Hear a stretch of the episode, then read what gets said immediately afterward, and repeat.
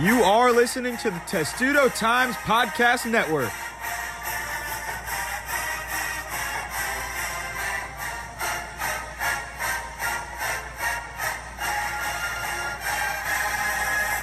Welcome to the Testudo Times weekly podcast.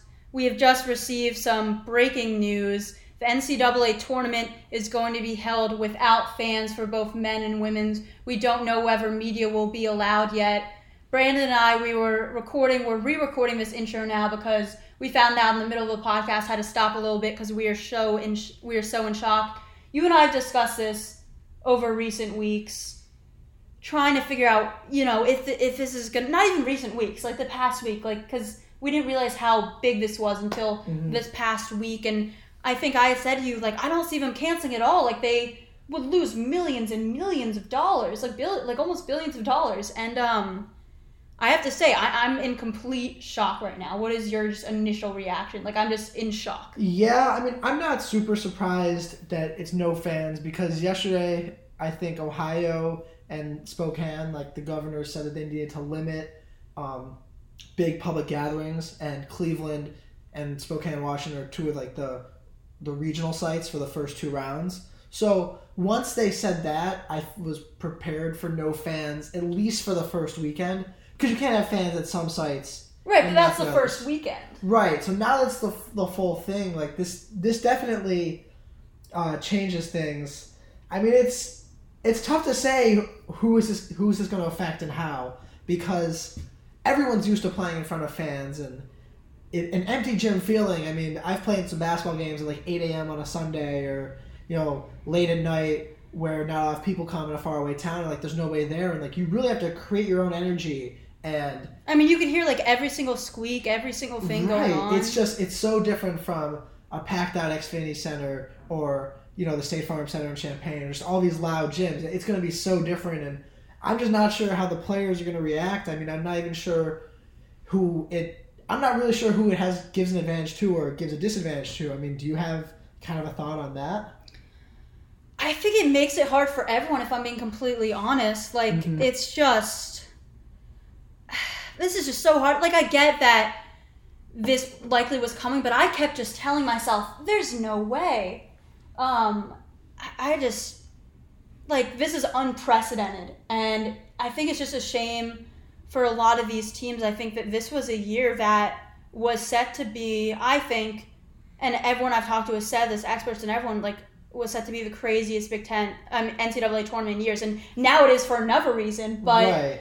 I think that this was really set to be a unique NCAA tournament um, that was full of upsets and full of things. And I think that there's like so much hype around this year's NCAA tournament, and you've got to feel for the fans. I personally am freaking out because if we're not there for media, I think that's kind of this just makes it really hard then also for the fans too because then they're they're not getting the inside information they need but as for the player standpoint i mean i've talked to guys about this um you know andrew terrell just tweeted some guys have tweeted and you know talked to me it is really hard to play in an empty arena like yes you're gonna have essential personnel and fans but like you can hear every squeak going on. You have to be more careful because if you say something under your breath or something like that, you're so much more likely to get a technical because there's no fans going on that can, you know, kind of set out the noise. And Coach Turgeon says this all the time how much there's a reason why Maryland does so much better at home because you get that hype from fans. And I think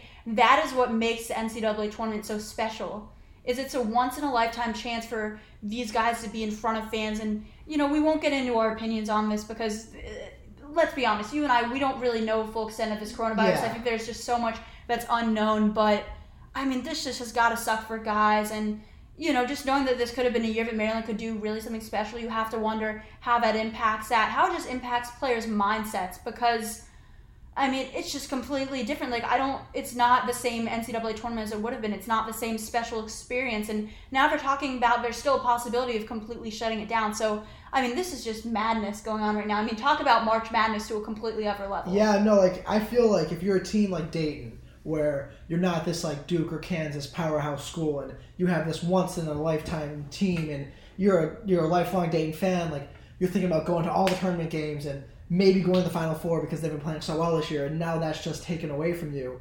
in terms of the players, I mean, yeah, it, it changes everything. Like you How do you get as hyped up for a game knowing that you're just going to be in front of an empty seats? You have to create your own energy, and now it's really about those twelve to fifteen guys in that locker room and creating your own energy and you know, you know inspiring each other and hyping each other up. You know, I think the end of the bench becomes more important as those guys got to give their team a boost. This is when the South Pole comes out. yeah, that's you got you got to be able to, you know each guy now one to fifteen matters because you got to give your team a boost and give your team some energy and I mean it just it's also like how will we view the national champion if if I'll use the Dayton example again if this you know mid major Dayton school wins the national championship are people going to put like an asterisk next to it because there were no fans and it was a weird tournament you know like how does this affect the long term legacy of how we remember the 2020 season like you said a season with so many upsets and teams shifting from the top line so frequently, it now feels like we're gonna like we're not really gonna remember this season for that as much as we're gonna remember it for the NCAA tournament that had no fans, and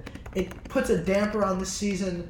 I still think the tournament can be exciting, um, but it's just it's going to be a different kind of atmosphere, and I'm interested to see how it plays out, to say the least.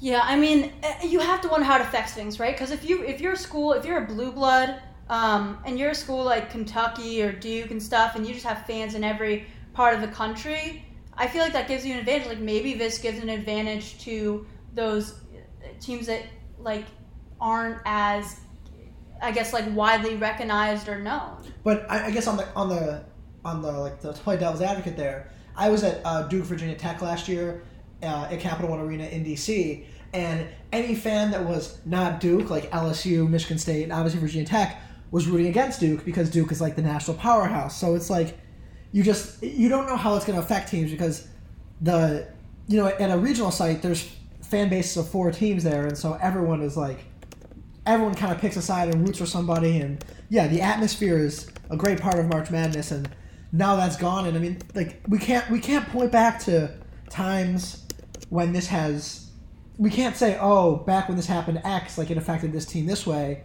because this is literally unprecedented it's never happened before so i mean we'll we'll see how it plays out but it yeah it's crazy i'm almost speechless Yeah, I mean, I, I I saw that news and I was you were sitting with me. I was like, wait, wait, wait, wait, wait. Like, is this actually true? Like, it's just it changes everything. Um, you've just got to feel for the athletes. It's just it's it's a shame that it had to get to this point, and it's just really going to be an unprecedented year, and uh, definitely something that you know is going to go down in history. It's interesting that we're getting the chance to cover it. I, you know, we're covering around it. I really hope that we'll be able to attend to be able to give you know all of you guys information you need and just to cover that experience because I mean these guys haven't played in games like this for since they were little kids, you know. Yeah, no, I mean, I was just texting one of my buddies who's a college basketball player, and he was saying that when they do like the secret scrimmages uh, in the off season, um, it's a, a really quiet crowd, and like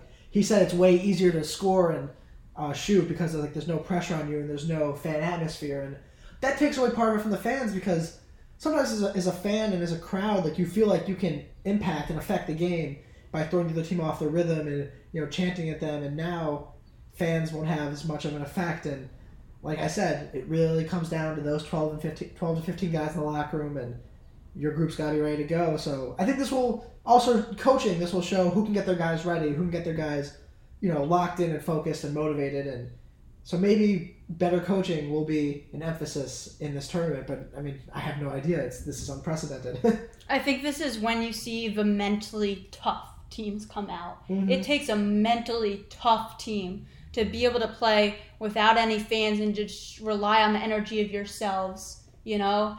And this is, I think this is really where you're going to see those tough teams come out. I also have to say, I think it'll be interesting. Like, if you're a program that doesn't usually have a lot of fans, do you then have the advantage? Like, if you're a program like an Ivy League team or you know just one of these lower ranked teams and you don't have you don't usually have a lot of fans does that give you an advantage Yeah, some of those like schools though in their small gyms still get pretty loud. I mean, I, I, it's it's hard to say. i'm just Um, saying like i've seen like a lot of ivy league games where like no one's really in the stands you know so like does yale or a team like that have an advantage it it could be possible, but at the same time, I think a lot of times in those March Madness tournaments, like p- uh, other people in the building like to root for the underdog and cheer on the underdog. Like I remember watching that UMBC Virginia game a few years back, everyone wanted to see a 16 seed beat a one, so the crowd was giving them some momentum. So like it, it, it could really work one of two ways here, and this will be we'll, we will know um, after that first first Thursday of the tournament how it's going to impact teams, but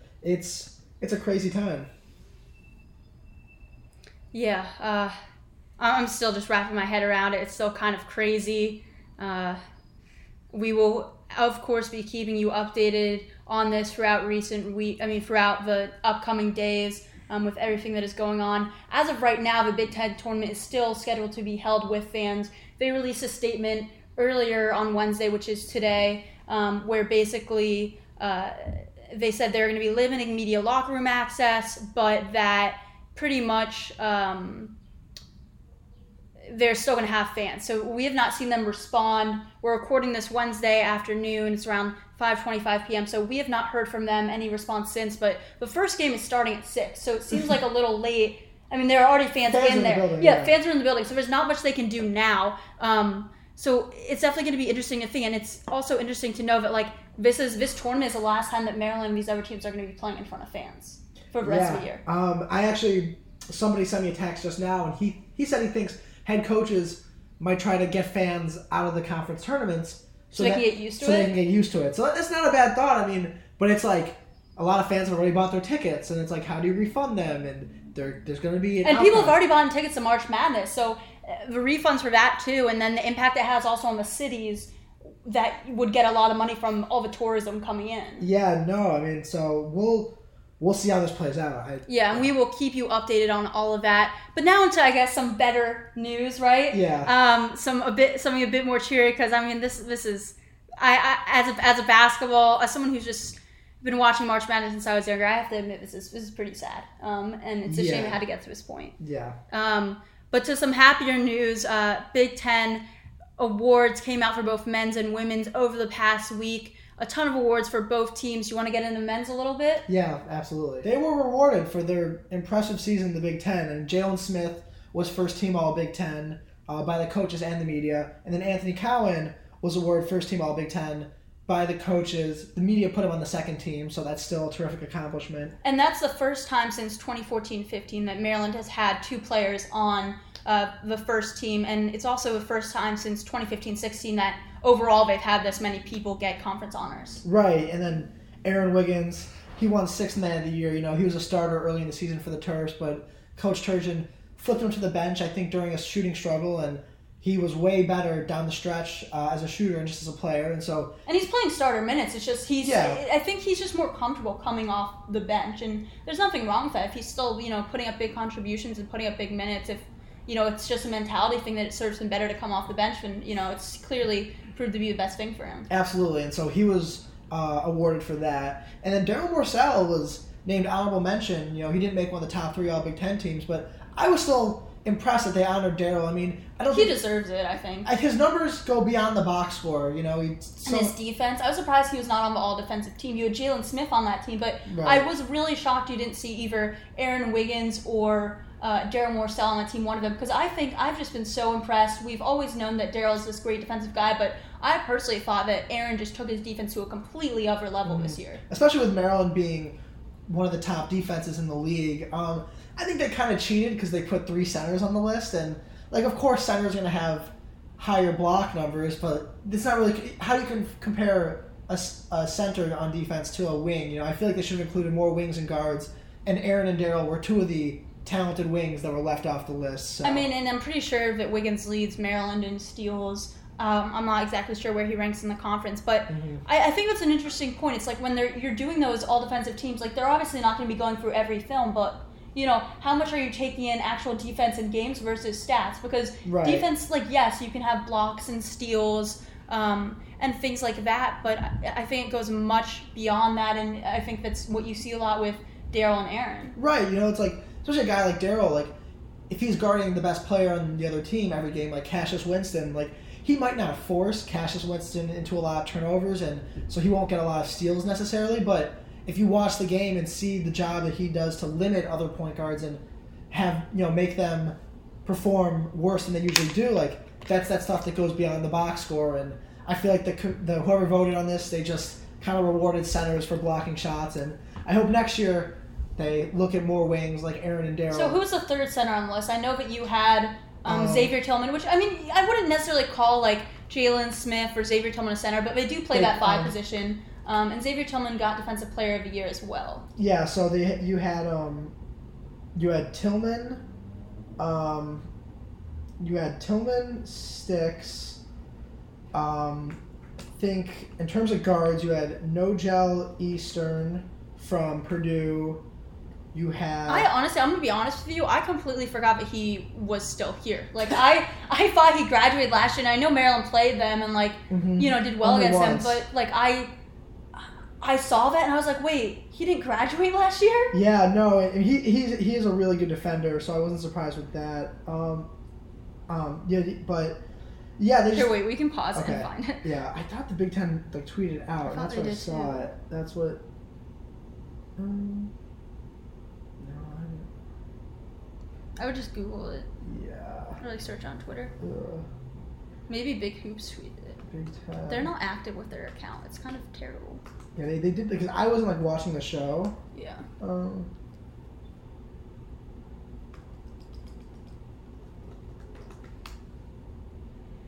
I know it's somebody from Penn State, and then a Big Ten men's hoops, so this should be it. The third team, second team, all defense team. Okay. Til- Tillman. Oh, So-. Okay, where's the best place? So who else was on that team? You mentioned that there were two, three centers on that team. Mhm. Xavier Tillman was the Big Ten Defensive Player of the Year, and then you know you have Jalen Smith. So who's the third guy on there? Right, so Daniel Oturu from Minnesota made it. He blocks over two shots a game. So like I, I get that he's a good defensive center, but of course he's going to have more blocks than Daryl or Aaron who don't guard inside. Um, Yeah, it just seems like this was really stat based, and I don't think that's a fair way to judge defense. I get that like it's not really like time set like it's not like a thing that they can do with their time to like go through like games and see different plays and stuff but i mean i think that this seems just like it was more accounted for stats and i think defense is a thing where it shouldn't that shouldn't be just you know stat heavy Right. I mean, they just they didn't they didn't account like you said they didn't account for like the eye test and actually watching guys defend. I mean, Aaron and Daryl were two of the guys that easily could have made it. I thought I Luke- was shocked. I'm really shocked Daryl didn't made it. Like I get it with Aaron,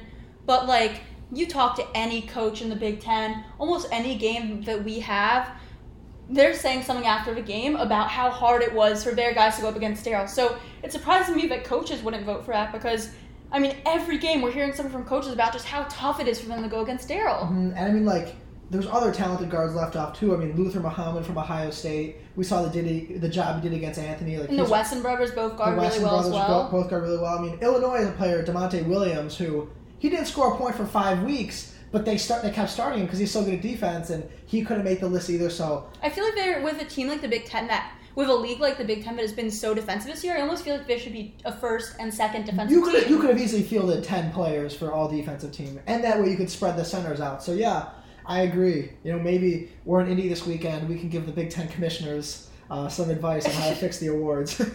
Right, and then for women's, I mean, I think it says a lot because with women's, you have most conference awards for a program in a single season. So you have both teams kind of doing something they haven't done in a while. With men's, it's been several years since they've had this many. For women's, it's the most. Um, you had, for a second year in a row, a Maryland player won Big Ten Freshman of the Year. You had Ashley Owusu, who has been incredible this year. I think her stats also are, like don't necessarily do her justice, but you know she had 11.6 points per game, 5.2 assists, and this was during the regular season. So she ended up, and we'll get into it later, but she ended up being the tournament MVP as a freshman for the Big Ten tournament, which is crazy. Um, and so you know, obviously her stats I think are a little higher than this at this point, but she at the time of the re- end of the regular season, she had 150 assists, which is the second most of any freshman in the nation. Um, and I, have been really impressed with her play this year. Yeah, no, she having. I think last year they didn't really have that true point guard as much. Where Taylor Mikesell or Kyla Charles, who were more scorers, they kind of had to shift to point guard a little bit. So having Ashley on the team, I think, opens up so much for the roster. And now Taylor can or Taylor can spot up and play her game, and Kyla can kind of play off the ball. And so I think having Ashley and presumably having her for three more years is going to make things so much easier for Brenda Freeze. Yeah, I mean, and you had Shanice Lewis last year, but the thing is, like, Shanice Lewis is not a scoring first guard.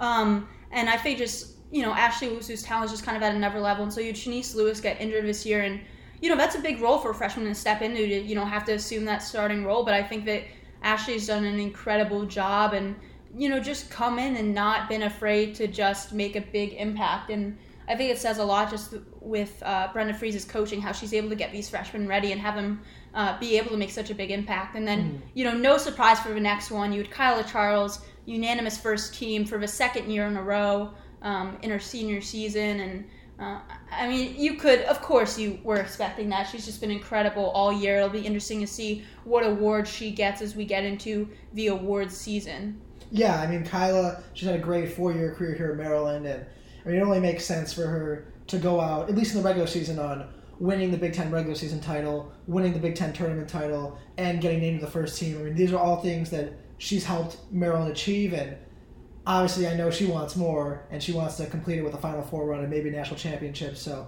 if she keeps playing the way she's been playing, I mean, this team is such a high ceiling. And she's no doubt going to have success at the ne- next level. I have no doubt just about you know her success in the WNBA. I think she's going to be a great player there as well. And she obviously has you know Terps who have led the way uh, before for her. And then another senior, Stephanie Jones, made the All Big Ten second team. You would sophomore Shakira Austin make that team as well and then you had Blair Watson on the All Big Ten defensive team, and Taylor Mikesell with an honorable mention. So, I mean, just a ton of awards. Six Terps getting different awards. It really does say a lot. Yeah, absolutely. like you look at their box scores throughout the year, and you know, they had five. They had five players scoring double figures per game. You know, anyone can lead them in scoring at any time, whether it's Stephanie Austin or Shakir, or, or sorry, Stephanie Jones or Shakira Austin or you know Taylor Mikesell, she's one of the best shooters in the conference, and she was honorable mention. So just the depth and the, de- the depth that this team has and the different ways they can hurt you, like it really showed this year. And after a bit of a rough patch in the beginning, the middle of the season, Brenda Frese really got our team in the right direction. Was able to kind of use everyone to their strengths. I thought. We will be talking about women's more later on the podcast, letting you know what is going on uh, with them. They recently won the Big Ten tournament. We'll dive all into that one. And now they're another team that's going to be playing without fans as well. And, you know, that has an effect on them too. So we'll be getting into the effect maybe that could have for a women's tournament as well. But let's get into this past Michigan game. Uh, like we mentioned, it allowed Maryland to clinch a share of the Big Ten regular season championship. And I thought they looked the best that they have been in a while, especially offensively. And it seemed like they were getting back on their defensive prowess a little bit as well, even though Michigan did have, you know, a decent percentage from the floor. Yeah, no, you talk about the offense. I mean, they shot 56% from the field, which was their highest mark of the season. And all year we've been talking about Aaron Wiggins and Eric Ayala as the as the X factors and the guys that can take this team from good to great. And they were six for eight from three on Sunday. You know, playing off of Stix and Cowan they're gonna have to op- they're gonna have to knock down open shots in the tournament. So that was definitely an encouraging sign. I gotta ask you, as someone who's been around the program for a lot longer than I have and been around Maryland, what what what does it mean to for this program to clinch a share of the Big Ten regular season title and have that you know be able to hang that banner? Oh, it means so much. I mean, especially look at a guy like Anthony Cowan. Like he he said all along, he's been saying it all season, like he wanted to come back to get a ring to hang a banner and I think that like some people have tried to diminish this, so saying, oh, like now they're sharing it with two other teams. And yes, that's true, but we mentioned this on the podcast yesterday.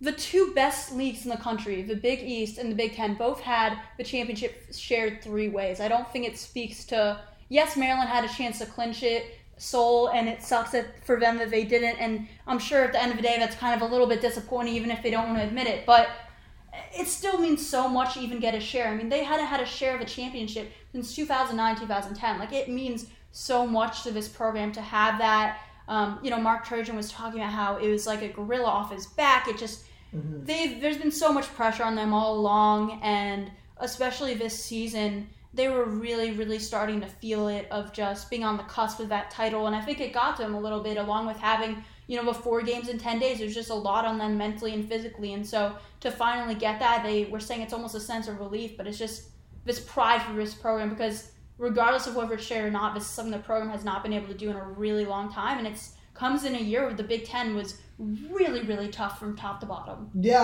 I, I think it's a huge deal. I mean, yes, they probably should have won it uh, by themselves outright and they missed an opportunity but just to win it all. And you think about where they were in the preseason. You know, everyone picked Michigan State as their favorite. Then Michigan won the Bahamas tournament, and everyone was like, Michigan is the team to beat. Then, kind of in December, Ohio State had that run where they were the number two team in the country, and everyone was like, Ohio State is now the team to beat. So I feel like people didn't want to give Maryland their credit and their share and you know proclaim them the favorite and the team to beat. So I feel like Maryland definitely had some doubters to silence uh, after the preseason noise, and it's it's a big deal. Like winning the Big Ten regular season, like you said, in one of the toughest leagues in the country, it's a big deal, and I feel like you could see it kind of lift off the players' weights on, on that weight was lift off the players' backs on Sunday when they were talking to the media. You could just see uh, the happiness on their face, and I, I think it's a big deal for the program. You know, whether they make the Final Four in the tournament or they lose in the round of 32, we'll remember this team that was so dominant for that stretch in the Big Ten and what a great regular season they had. So I definitely think it, it's a it's a huge deal. Yeah, for sure. And just the way they're able to do it, you know, on Anthony Senior Night, being able to do it the way they did with just you know having all the fans there. You had Bruno Fernando and Kevin Huerter back, and mm. it, it was just you could just see the joy as they were, you know, cutting down the nets and celebrating, and it definitely means a lot to his team. But you know, they were quick to say after, like, we're not done yet. They they want a lot more. They want the Big Ten tournament title. Um, they want to be able to, you know, go to a Final Four and do all of this stuff. And we'll see how not having fans affects that. But that was, I think, especially now that you're not having fans of a tournament, that's even more of a special moment that they're able to share with fans. Yeah, absolutely. And kind of back to that game. I mean, it was their best offensive game of the season, and you said they're hungry for more. So, do you think that this kind of offensive outburst is a sign of things to come, or are they going to regress to the team that was three and four in that, or three, or sorry, one and three in that four game stretch uh, just a few weeks ago? Where do you think this team goes from here as we enter March? I think that the team is going to progress up. I mean, we've you guys have said on the podcast that like you thought they peaked too early with that win streak, but even amongst that win streak, they're saying they hadn't peaked yet. I think this could be the start of Maryland's peak because even in that win streak, you didn't have games like this where you had both Eric Ayala and Aaron Wiggins looking as good as they did. You know, they together shot a combined six for eight from beyond the arc, um, and were in double digits. You had a season high for Eric. Um, he also had a career high with seven rebounds. And then, you know, you had Anthony Cowan Jalen Smith as their usual selves. Darren Morsell looked good too. Um, so I, I think that this could be the start of something special for them. Yeah, I, I definitely think they're out of the funk that they were in when they went one and three.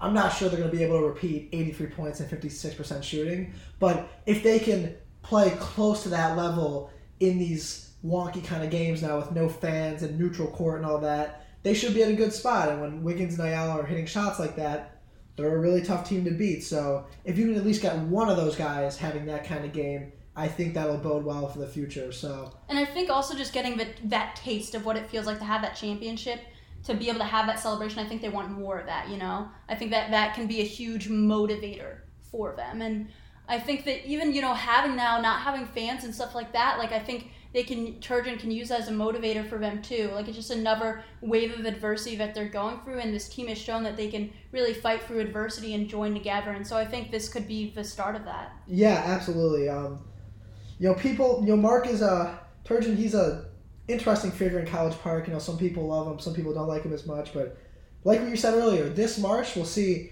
a lot of what coaching's about and how do you motivate your players and kind of game plan for this atmosphere and I think Turgeon's done a really good job with the roster this year, so we'll see if he can keep that going forward. Uh, starting this weekend in Indianapolis, the Maryland's going to kick off their Big Ten play on Friday night against the winner of Penn State and then the winner of Indiana and Nebraska, who are playing on Wednesday night. So yeah, guess, so we won't know the winner. I mean, you guys will know. We'll know the winner by the time this podcast comes out um, between Indiana and Nebraska. I, I, think it's fair to say that we see uh, Nebraska. I mean, sorry, Indiana coming out of that, right? Yeah, I mean, Nebraska hasn't won a game. Uh, they've lost 16 straight, and they just picked up two football players to like fill out spots in their roster. So wait, they did? Yes. So if wait, wait, wait, please emphasize more on this. They picked up two football players for their roster. So they, they suspended their second and third leading scorer. I think Cam Mack and Dachon Burke. Oh wow, Cam um, Mack was a big player for them. That yeah. Yeah, and they were already down on scholarship players as it is.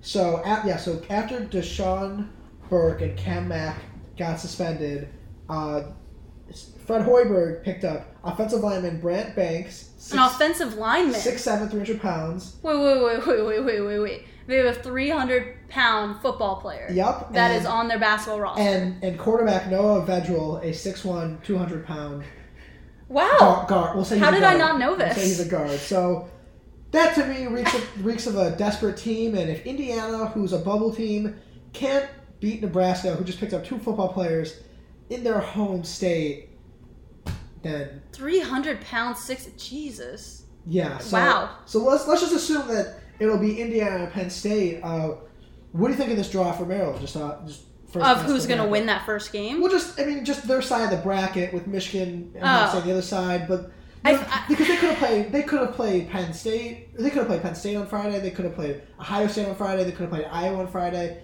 What do you think about a potential Penn State or Indiana matchup for Maryland? Uh, so well, first off, I just want to say like there's no easy game in this tournament. It seems like um, we've mentioned all year how tough the Big Ten is, and it'll be interesting to see how it plays out on a neutral court because we've seen that home court has been a huge advantage in the Big Ten. So I am very interested to see how things are affected um, now being on a neutral court. Yeah, and in terms of their draw, I actually think this was good for Maryland. Um, I think Ohio State's kind of peaking at the right time right now, and and they just beat Maryland, so that would have been a tough matchup.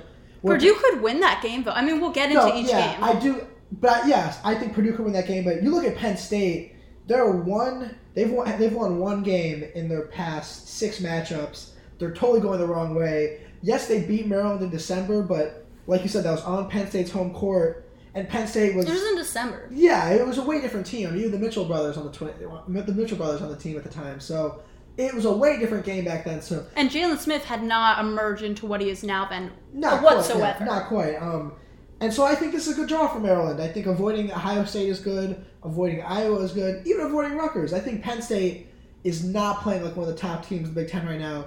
And the same goes for Indiana. If, you know, Indiana, despite it being in Indianapolis, they've lost eight of twelve and haven't really won away from Assembly Hall. So I think that for Maryland, having the opportunity to play Indiana or Penn State on Friday is a nice draw, and it's better than seeing the likes of Ohio State, maybe Purdue, Iowa, or Rutgers. So I think Maryland got a, a nice draw here uh, initially. So who do you see winning that game if it were to be between Indiana and Penn State?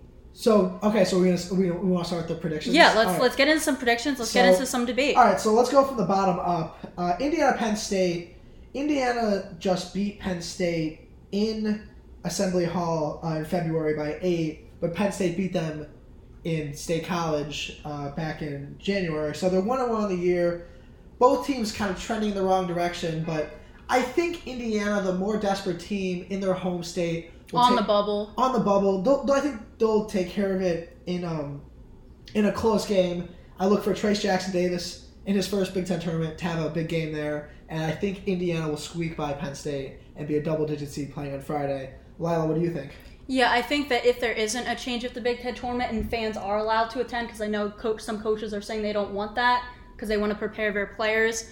If it is the case and fans are still there, I do think Indiana does have the advantage. Yes, I think Penn State is a better team all around, but I do think just Indiana is more desperate. And like, I'm not going to be going through this bracket and just saying like, oh, the the team that looks better on paper is going to win because the Big Ten has been insane this year. Um, and I think this is going to be an insane tournament. And so I, I'm going to say that Indiana wins, beats Penn State um, in that game, and then you would have um, Indiana versus Maryland, and I think Maryland would win that game. Okay, so we want to. Well, should, should we, you, want- you want to continue the rest of the Thursday picks? Sure, sure. We'll So, get yeah, into so- Thursday picks. So then going back, well, let's actually start at the top of Thursday then. Okay. Uh, so Michigan Rutgers is a set for Thursday at noon Eastern is the eight nine matchup. Uh, Rutgers just beat Maryland um, at, at the rack a few weeks ago, and actually Michigan is the only team to beat Rutgers at the rack this year. You know, Michigan's had an interesting Big Ten season where they were the hot team early and then kind of fell apart when Isaiah Livers got hurt. He's back in the lineup now. So, well, before before I even we even pick this game, who do you think is more equipped to maybe make a deep tournament make a deep tournament run in the Big Ten and the NCAA? Do you think Rutgers has more of what it takes, or are you a believer in Michigan, or or neither? See, that's hard to say for me because It's hard to say because if it was like mission, co- I love Juwan Howard, but the fact is he's never coached in a tournament like this. Mm-hmm. Um, and the fact of matters, matter Rutgers has not really had success in these tournaments either. Yeah, they. I mean, they haven't even. Um, they haven't even been in that NCAA tournament in forever. Yeah. So. But like in terms of the Big Ten, like they haven't had a lot of success there. I think this could be a good game. Um, I think there's been some really good games between Michigan and Rutgers earlier this year Mhm. um, as well. Um, they've been fairly close. They've all been single digit games. I think Michigan is going to win this one. Yeah, it's hard to be a team three times, but Rutgers just isn't super successful away from the rack. And I actually think Michigan winning the Bahamas tournament, they showed they can consistently play good teams on back-to-back days. So I kind of like that about them. So I'll take Michigan uh, in that noon game, setting up a matchup with Wisconsin on Friday, and then moving down a slot immediately following the Michigan game, you'll have Iowa and the winner of Minnesota versus Northwestern. Uh, let's just assume Minnesota. They just crushed Northwestern um, a few weeks ago. I think Minnesota's a much better team there with Daniel Oturu, Mhm. Marcus Carr. So 5-12 matchup in the NCAA tournament. It's uh, it's a very popular upset pick. Do you think Minnesota has the chops to take down Iowa in that 12-5 matchup? What's what's your pick for that game? I don't think so. Um, Iowa's been another team that's been really up and down, hmm but I see Iowa coming out of that game. Yeah, I think Minnesota's been they're they're an interesting team because they play a lot of good teams close, but haven't been able to finish like we saw against Maryland. And when you have Daniel Oturu and Marcus Carr, you're going to be in a lot of games. But I think Luka Garza, he's going to outplay Oturu, and Iowa is just going to be too much offense for Minnesota. So I have the Hawkeyes there as well, setting up a matchup with Illinois. And then the And la- I think that's I think that's a big part of it. Is I think that Luka Garza is more skilled than Oturu. They're both really good guys, but I think that Luka Garza has the upper edge there. Yeah, I think yeah, Garza. Every Big Ten game, Iowa's going to have the best player, and that's you know that's something that even most NCAA tournament games, Iowa's going to have the best player, and that's something that bodes well. Having that guy that you know is just going to get you 25 points and 10 rebounds, and then the last Thursday game we haven't talked about yet. It's the 7-10 matchup, Ohio State and uh, Purdue. Ohio State beat Purdue earlier this year in Columbus in their only matchup. But in that game, the Buckeyes were with uh, Kyle Young, who is likely not going to be with the team in this game with an ankle injury. And so that, that could change things a little bit. You know, Purdue is another up and down team. Um, who do you see coming out of that 7 10 matchup? Um, I honestly think that Purdue comes out of it. I think Purdue has had some good games lately, um, and I always would forget this growing up, but they are in Ohio, they are like in Indiana, Mhm. so I'm pretty sure that they'll have some home fans there. I mean, it's only like an hour ride from Purdue. It says an hour and 12 minutes around from Purdue to Indianapolis. So I think that it's fair to say that you have a lot of Indianapolis alum living, sorry, Purdue alum living in Indianapolis. You'll have a lot of people coming out for that. Um, and I just, I think Purdue's been really up and down, but they've sh- shown some really positive signs lately. Um, so I honestly think that they can upset Ohio State in this one. I, I was kind of concerned with how Ohio State looked against Michigan State, and of course, Michigan State has been so so good lately. But I honestly think that um, Purdue can pull off the upset here. Yeah, I think Purdue is a really scary team. And if they were playing anybody else, Michigan, I'm surprised by how much we're agreeing on stuff right now. Well, I'm going to pick Ohio State. Oh, okay. I'm going to pick Ohio State, but like I do think Purdue is a really scary team, and had they been playing like Michigan or Rutgers or Penn State, I would have been more inclined to pick them. But Ohio State, after their January swoon, has been really good, and Chris Holtmann has got his team playing together. And I think, I mean, I think Chris Holtmann is maybe the best game coach in the Big Ten, and I just think he'll have his guys ready to go. You, know, you look at their like, yeah, they lost at Michigan State, but they'd beaten ranked Michigan and ranked Illinois before that, and they beat Maryland at home. So I think Ohio State's going to pull that one out in what will be the best game on Thursday. See, I see Purdue just because they're a team I can't figure out, and I think that like the Big Ten tournament's going to be wild, and we're going to like have mm-hmm. kind of some unprecedented stuff and teams that we can't really figure out. And like yes, like Purdue like lost at home versus Rutgers, but they also won at Iowa on the road, seventy-seven to sixty-eight. Um, they've you know yeah they've beaten Iowa twice this year. They've won at Indiana at Assembly Hall, tough place to play. They were able to beat Michigan State in such a weird game early on in the season, 71-42, which is I think probably the weirdest game of the Big Ten this year. Um, Purdue at Mackey sometimes though is like a top five team in the country. The way they just hit shots and blow Right. out. So I'm saying like if they're only like an hour away from home, like maybe Mm-hmm. that has a big impact. I just think Purdue wants to prove something. They're not necessarily a team that like you know they won a share of the regular season title last year, and then they've kind of gone down this year. And I think they want to.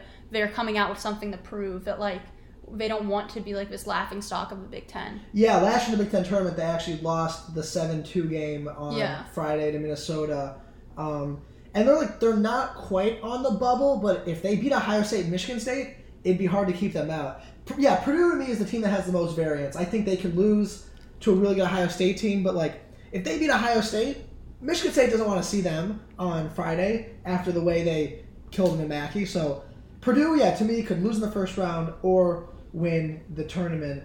Um, and then so that kind of shifts us to Friday. I guess we'll start from the top again. We both have Wisconsin, Michigan.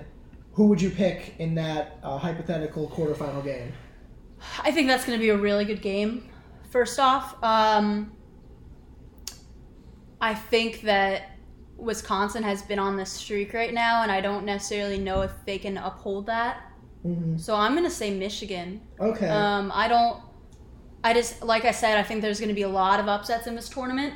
I know Mhm. that Michigan is a fan base that travels really well, but even beyond that, I just think even though like Maryland won by a decent amount, like I think Michigan has looked really good when they're with Isaiah Livers. Mhm. Um, and I think Juwan Howard will be fired up for his first Big Ten tournament. And I just think that like Wisconsin has had such like this winning streak. At some point, they've got to lose. Yeah, so I've actually done a complete 180 on Wisconsin. I didn't think they were that good in the preseason, and then they were six and six in the league, and that kind of confirmed what I thought. But to me, they feel like the team of destiny in the Big Ten, with all that's gone on around their locker room, with uh, their assistant coach Howard Moore got in a car accident, and he's you know he's still in the hospital, and this team is co- almost with seven scholarship players. They're rallying around playing for their coach, and they just beat Michigan at uh, in Ann Arbor on February 27th. So that's pretty pretty fresh in both teams' minds. But And that was a seven point win. right, but to me, Michigan's defense just did not look good against Maryland, and their defense uh, against Wisconsin. I mean, they let the Badgers score 81 points. I'm kind of all in on this Wisconsin team right now. They're playing well. They're gelling. They're really well coached. So I think Wisconsin will handle Michigan on Friday See, morning. I think they're going to be that good team that gets upset on the first day. I just think it's going to be that kind of Big Ten tournament. Like, guys, like I'm not making these decisions that logically. I'm doing what I think, mm-hmm. like what upsets could happen because I think this is going to be an insane tournament. From a, from a talent perspective, you could argue Michigan is the more talented. I think team. they are. Right. I just I just bought into Wisconsin and And this- Xavier Simpson and Jon Teske's last Big Ten tournament, yeah, and they Michigan is they didn't finish them in standings the way they wanted to. Michigan has historically had success in the Big Ten tournament, so that wouldn't surprise me at all. Uh, and then in the This next, next matchup is going to be so good. the next quarterfinal game, So good. we have Illinois, and we both agree it's going to be Illinois and Iowa. I really want that matchup. Their games have been good this season. Yeah, these are two teams that legitimately, first of all, they legitimately don't like each other. Uh, in Iowa, the Hawkeyes won by seven, but then just this past Sunday in Champaign, Illinois squeaked out a two point win that came down to the last possession. You got Luka Garza going up against Kofi Cockburn. You have just the guys just generally don't like each other. Both games have seen technical fouls. Um, it's going to be a great game, I think. Lila, who do you think is going to come out with the victory there? That's a tough one. hmm It's a very tough one. Um, because it's gone one and one this year. I think after the way last game ended, I think Illinois comes out and gets the win. Okay, I'm to go. I also think Illinois knows that like they could have had a chance to be at the top of the Big Ten and kind of blew it, and they want to redeem themselves. Mm, I'm gonna go with Iowa on this one. I think that the playing the day before actually helps teams, so I like that Iowa will have a game under their belt in that building to prepare. Um, and I think the, the game on Sunday, Illinois won, but Iowa was making a push, and they like they probably would have won if the game was four minutes longer. I just think that Garza and all that shooting is going to be too much for the Illini, who sometimes can go on scoring droughts. This will be the the game I'm looking forward to most on Friday. But I think Iowa squeaks it out in what's going to be another absolute classic. Uh, moving down the bracket, then on Friday afternoon, early night at 6:30, Michigan State, the two seed, will be playing either Purdue or Ohio State. You have a Michigan State Purdue, so I'll let you make your pick for that one first. Who do you see winning a hypothetical Michigan State Purdue game? I see Michigan State winning that game.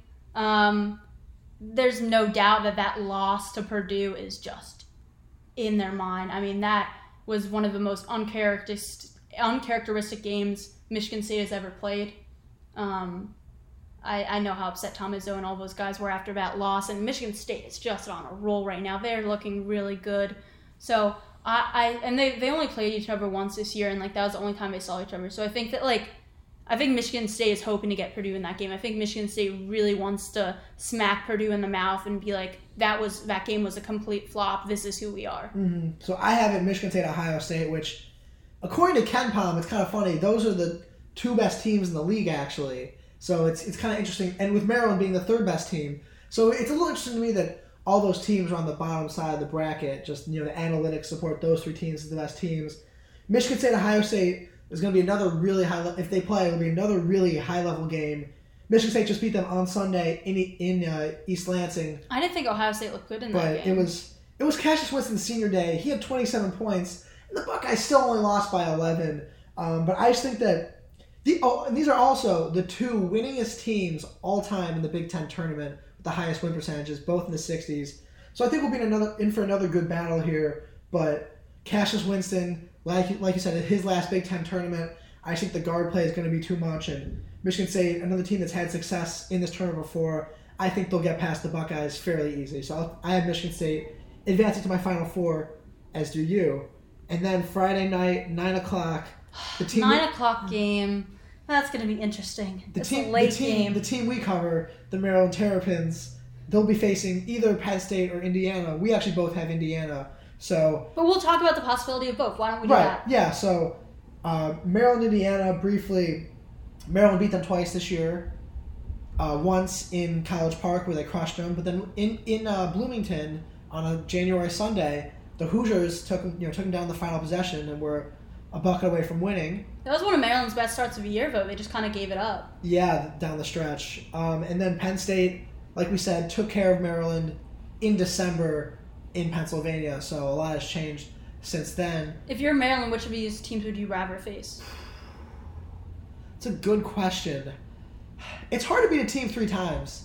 I actually think you'd rather see Penn State. Really, I was going to say Indiana because I just think they, they, they played them twice. They know how they play, and they they know they can get it done against them. I I, think. I think it's hard to see on the on the reverse. I think it's hard to beat a team three times. Indiana was much better against them the second time around. So maybe the third time around, you know what I mean? Like maybe the third time around that even it evens out. And Indiana being close to Bloomington, Indianapolis being close to Bloomington might be a pro Hoosier crowd. Uh, whereas Penn State to me is just sliding the wrong direction. So I think Maryland. If I'm Maryland, I'd rather see Penn State, but also I think a Penn State win looks better for your resume in March for what it's worth. But uh, if so, let's say Maryland was to play Penn State. Do you think they would take care of them and get revenge for that December loss? I think either way, Maryland's going to win this quarterfinal game on Friday. I think this team knows everything that's been said about them of not being able to have any success in the Big Ten tournament. Um, and they just were able to prove they could win a Big Ten regular season title, a share of it. And so I think, like, I think for Maryland, they know what's going to happen if they lose this game. Um, they Yeah. they are sick and tired. They have not like gotten past this game, this quarterfinal game, and I think they know that. And I think it's something that's hanging that like is just like gonna drive them. Like they want to make it past the second game because they haven't in so long. Yeah, I, I agree. I think that they're they're just like much better than Penn State and Indiana, and if they play anywhere close to the way they played on Sunday, I think they'll take care of business.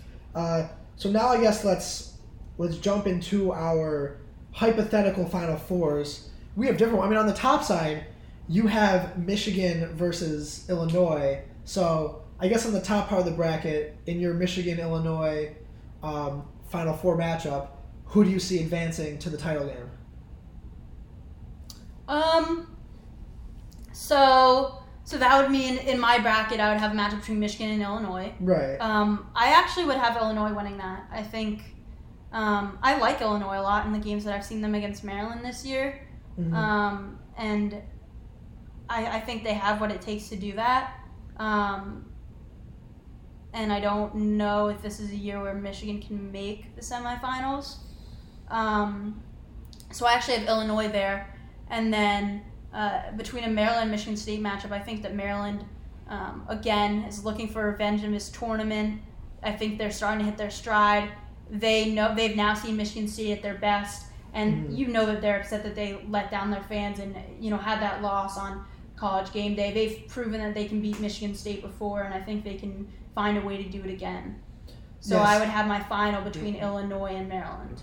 All right, so for me, I have Wisconsin, Iowa in the Final Four, and I'm a believer in Wisconsin. I think their coaching and I think their coaching will help them shut down Luka Garza. They're playing really good team basketball right now, and like I said, this team of destiny thing, like I just I like the vibes of the Wisconsin team and the way they're trending.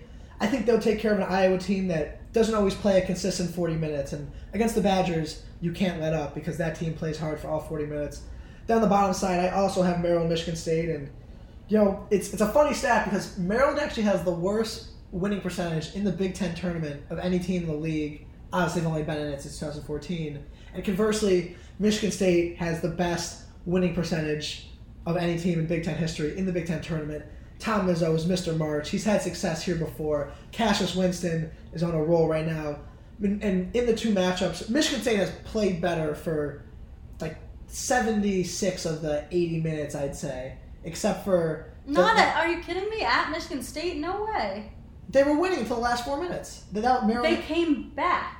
Okay, you're right. Sorry. So the, like, they were Maryland right. led Maryland by like winning 15 early, points and then, in the Mich- and then. Michigan and then Michigan dominated. Sorry, I got that confused. I knew so there was two comebacks in that game. So, but Michigan, Maryland led for most of that game. Right, Maryland for most of that game, and then Michigan State took the lead, and then Maryland had to storm back furiously. Where the second game, Michigan State just kind of dominated for 40 minutes. I think that's the team we're used to seeing right now. I'm not going to bet against. So you're really going to have the two top teams in your final? In yeah, The, in the in the nature of the Big Ten conference this year, you think that you really think that the two top seeds are going to end up in the final? the Big Ten tournament historically does usually go. But that this has way. not been a historic. This has not been a Big Ten It season was- that has conformed to history. And last year there were also three teams that were at the top, and you still ended with Michigan's like there was three. It was a kind of three way mix with Michigan, Michigan State, and Purdue, and you still saw Michigan and Michigan State. I mean, I also don't think people are believing in Wisconsin. If you if we go to the Big Ten and we ask other media members who do you think is going to make it out of this top half of the bracket, I bet most will say Illinois or Iowa. I don't think people believe in Wisconsin. So while on paper I think it's like the favorite, I don't think like people believe in Wisconsin. So that's I guess that's my logic for picking the one and the two seed. Um, seems crazy, but I'm playing it safe a little bit, and I'm picking the two teams that are playing the best right now. So in your Maryland Illinois final, uh, who would you have taking it? Who would you have taking home? That's tough. They, they put Maryland Illinois played two great games. And that's also like I feel like that would be such an incredible game Mm-hmm. um, if you had both of them in the final. Mm-hmm. You said it's tough to beat a team three times. I'm struggling with this. I don't. I think it could go either way, but I honestly think that Maryland is going to come out firing and win this whole tournament. I like it. You know, Maryland. I think that they, like you said, they have the worst winning percentage. They want to right that. Anthony Cowan's senior year, potentially their last game playing in front of a crowd this year, if there is a crowd. I mean, I just, I know that like they had that rough stretch and there's been you know doubts at times, but I think this team is back on the right track, and I think that, um, I think it's like a mental thing where like they've really like, Illinois has like, think thought they were gonna like win a game against them twice, and Maryland has just taken it back, and so I think that like they just have the upper hand like mentally in that game. Yeah, no, that they've played two great games this year, and they're two teams that don't have a lot of success in this tournament. So that would be an awesome final. I mean, Maryland has never won the Big Ten tournament. Um, Illinois, And there are two teams that like they don't like each other. Like they, I think Maryland and Illinois have developed as like two of the biggest rivals in the big. Like I, there's been all this talk about like Maryland struggling to find a rival in the Big Ten. I think across any team, I think Illinois has developed as that oh, as that team in recent years. yeah, no, I mean, after the way that Illinois upset them at Madison Square Garden this year, and then Maryland you ripped mean last year? last year, and then Maryland rips their heart out in College Park this year. Then in Illinois' biggest game. And those fans hated Maryland when we were at Illinois. Like you could tell that just the hate was in the air. Yeah, and that is a great student section, but yeah, they were all over the Terps. Um, Underrated student section, I might add. it, it is it is really good. That's a that's a basketball town. I mean, they especially when their team is good for the first time in forever. I mean, Illinois has been in the Big Ten since since forever, and they haven't made the the Saturday, the Final Four of the Big Ten tournament since 2010. They haven't made the championship since 2008. So they have a lot to play for and a lot of narratives to change. Just like and I'm saying it's going to be a crazy Big Ten tournament, so you're going to have those two teams that haven't really had success in the Big Ten tournament in the championship. I think. I, I like that take. Now I have to ask because it's this is um, it's somewhat of an interesting question. You know, if you lose on if Maryland loses on Saturday, they get to fly back Saturday night, get an extra day of rest. Do you think like playing in the big playing another game on Sunday would hurt them? That like turn around and hurt them next week if they have to play like on Thursday in the tournament? I don't think. Well, first of all, they would play. I think on Friday in the tournament. They play Friday if they're in Greensboro. It was Friday. Yeah, they play Friday. Okay, I didn't know that was Um, confirmed, so that helps for sure. I mean, it's not confirmed they're in Greensboro, but the game in Greensboro would be on Friday. okay, Um, so I honestly think it's fine. I mean, you still have a decent amount of time to rest. Um, and I just think that's like the best thing for them mentality wise is to know that they're able to take the Big Ten tournament. And I think that's a huge confidence boost going into the tournament. I get the stuff we've talked about on the podcast where like teams that have won historically haven't then gone on to win the national championship. But I think just like the satisfaction of knowing that, like I think, you know, it's one game. I don't think it makes that big of a difference in terms of rest and stuff like that when you're still going to be having that full week to really recover. Right, and Michigan State won the Big Ten tournament last year, and I think used that to make. Then they made the Final Four, so it's not like you can't make the Final Four off of winning the conference tournament for sure. Um, so in my final, I have Michigan State, and Wisconsin, and as I preached earlier, just think Michigan State has so much success in this kind of tournament, and Tom Izzo and Cassius Winston have done this before. I love the Wisconsin story, and I think it'd be really cool if they could bring a Big Ten championship trophy to Howard Moore uh, in the hospital and play for him. But the Spartans, they're just Three, you're going to have them winning three years in a row. Yeah, I mean, to me, they're they're the clear most cohesive team and playing together at the right. You know, they're just playing together, playing really well right now. They've won uh, seven of their last eight games. Like they're just they're just they're just on the right track right now. And I I the history of that like they're they're good in this tournament. So I'm gonna keep going with the history of that, and I think the Spartans are gonna get it done uh, come Sunday. It's definitely to be a very, very interesting tournament. I'm definitely excited to cover it. Hopefully, we will be covering the NCAA tournament, but I guess we will see about that as we wait to hear more on that. So, re- uh, really quick, as before we wrap things up here, uh, we have to get into a little bit of. Uh, we're going to get into a little bit of the women's team and what they're up to because they they have really, really, really been impressing. They take the Big Ten uh, regular season title, uh, sharing it with Northwestern in a year where, quite frankly, like the Big Ten women's has uh, been brought to another level of competition. I think you've just seen a much more competitive women's Big Ten this year, and so. I mean, Brenda Frese said it in her post-game speech that it just meant a lot for them to win that regular season title more so than it had in previous years, and then, you know, they are able to come back and win the uh, Big Ten tournament. And you know the seniors on that team they hadn't been able to pull out the victory. They had been in the championship game and lost two years in a row. And i think it says a lot that you know their senior year you have the you know tandem of blair watson um, Kaila charles um, stephanie jones and sarah Vujacic. like they're just able to come and help lead their team to uh, you know get that tournament trophy back Yeah, no, this team, like you said, like the seniors, I think, are hungry, just like the basketball team was hungry. The women's team is hungry too after the way last season ended, not winning the Big Ten tournament and not making the, not going super far in March. So I think those seniors and those girls that were on that team last year, they're going to be super hungry. And with the way they're playing right now, there's not many teams in the sport that are playing up to their level, especially with their historic margin of victory. So I like the, the way this team is trending heading into the tournament. Wouldn't you agree?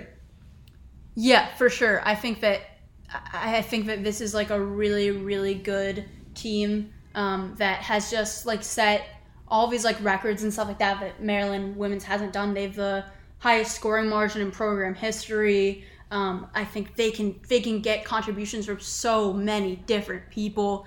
Um, you know, anyone on their roster, you know, can play. Um, you know, the eight people that play, all of them really do well. And Um, I think these seniors want to go out with a bang. Like I think this team really can make a Final Four. I think that the one team I'm really worried about them facing is Oregon, Mm-hmm. um, which they would I think would end up facing. Um, currently, with the bracket, they wouldn't have to face Oregon till The championship. till the championship. I honestly think you could have a championship between Maryland and Oregon. Yeah, I mean, with Sabrina I- Ionescu, she's the best player in the sport. But if you don't have to see her till the championship, I mean, South Carolina's been really good too. But the way Maryland's playing, I mean, they shouldn't be scared of anyone. And now I think the week off will help them too. Like they just had that emotional high of winning the Big Ten tournament, and I mean, two weeks off, really. yeah, and you know, you know how good of a coach Brenda Frese is. You know, She's been there. you know, and you, so you know she's going to have them ready and prepared for the road ahead. I think having an experienced coach like Brenda, who's won national championships, that's going to help them, and that's not something that every team at that level can say. Yeah, for sure. And we will keep you up to date with all of that coverage, with everything coming up. We will keep you updated on what is going on with changes with the NCAA tournament. And we will have all of your Big Ten tournament coverage for the men's team coming up this week. So make sure to stay uh, online with Testudo Times. Follow us on Twitter. Make sure you're staying up to date. And uh, let us know what you want to, us to be talking about on the next podcast.